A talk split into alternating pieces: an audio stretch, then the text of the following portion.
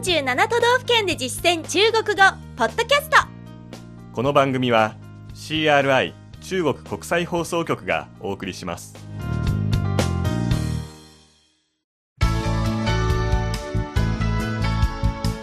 大家好。皆さんこんばんは。47都道府県で実践中国語第64課です。ご案内は私張井関東梅田健ですこの講座では日本の各都道府県で出会う中国人との会話を目標に学んでいきます。先月は大分県を取り上げました。今月のテーマは東日本と西日本のほぼ真ん中に位置する静岡県です。静岡といえばお茶と富士山が有名ですがこの他にも独特の地形が生んださまざまな日本一があります。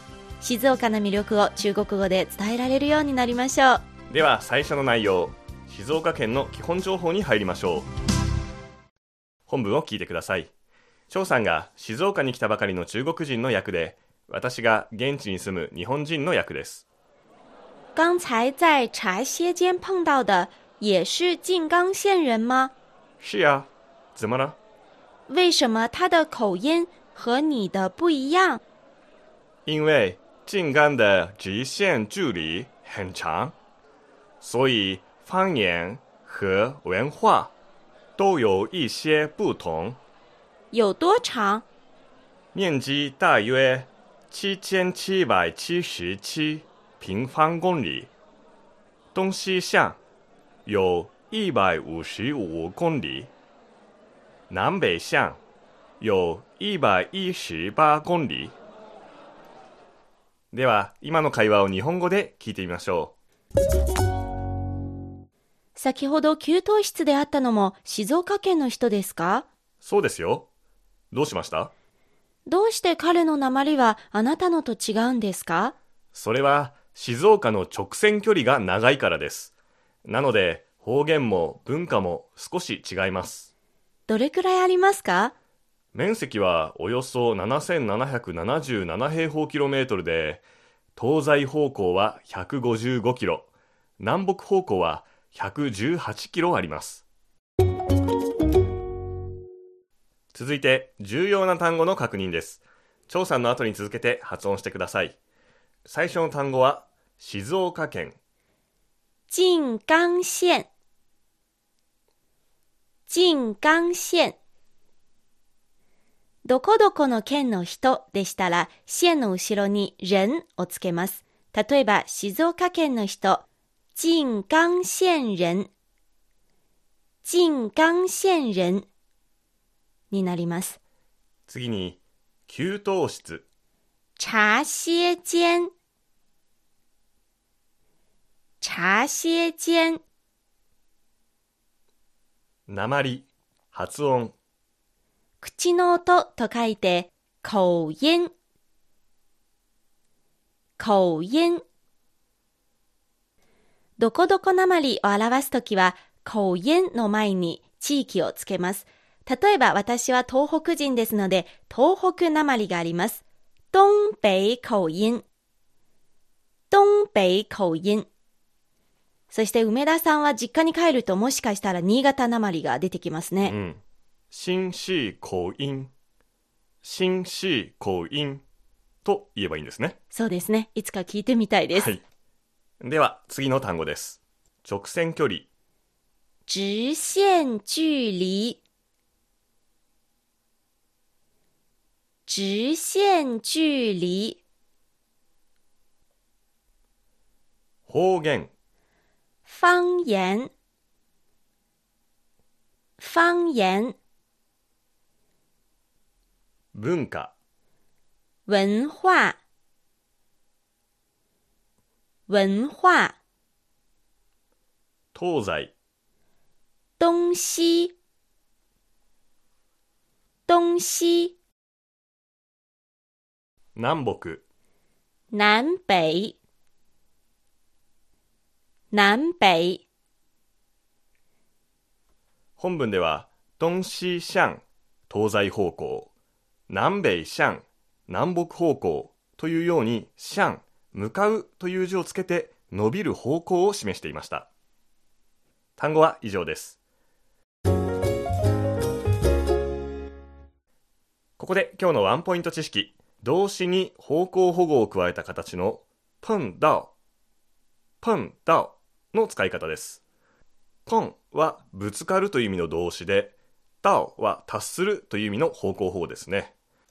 本文では、在茶歇間、給湯室で、碰到的人、会った人というふうに使っていました。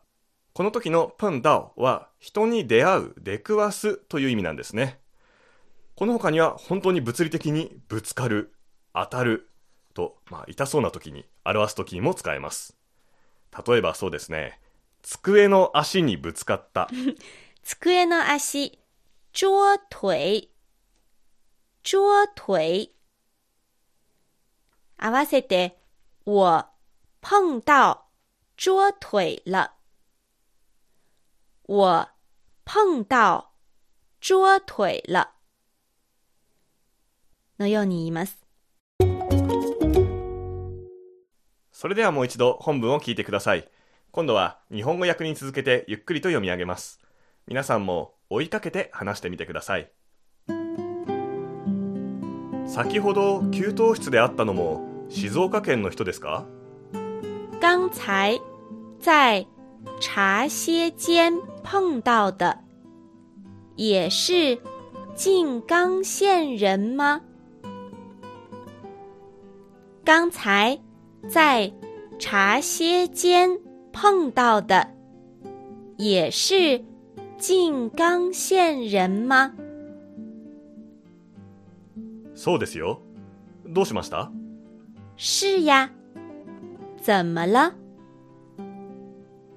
是呀，怎么了？どうして彼の鉛はあなたのと違うんですか？为什么？他的口音和你的不一样？为什么？他的口音和你的不一样？それは静岡の直線距離が長いからです。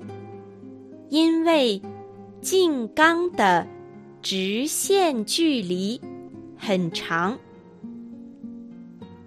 因为静冈的直线距离很长。なので方言も文化も少し違います。所以方言和文化都有一些不同。所以方言和文化都有一些不同。どれくらいありますか？有多长？有多长？面積はおよそ7777平方キロメートルで面积大约七千七百七十七平方公里。面积大约七千七百七十七平方公里。東西方向は155キロ东西向有一百五十五公里。东西向有一百五十五公里。南北方向は118キロあります南北向有一百一十八公里。南北向有一百一十八公里。今日の授業はここまでです。次回は静岡編2回目の内容静岡のグルメについてですどうぞお楽しみにここまでのご案内は私、超いい関と。梅田健でしたそれでは、学習進歩再见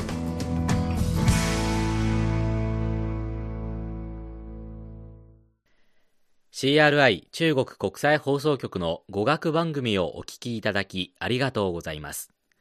レッスンの本文やポイントは CRI のホームページでご覧いただけます。詳しくは CRI 日本語で検索してください。また、CRI の日本語放送は Facebook と Twitter でも情報を発信しています。最新ニュースや中国の豆知識、かわいいパンダの写真まで内容盛りだくさん。Facebook と Twitter で CRI 日本語と検索してください。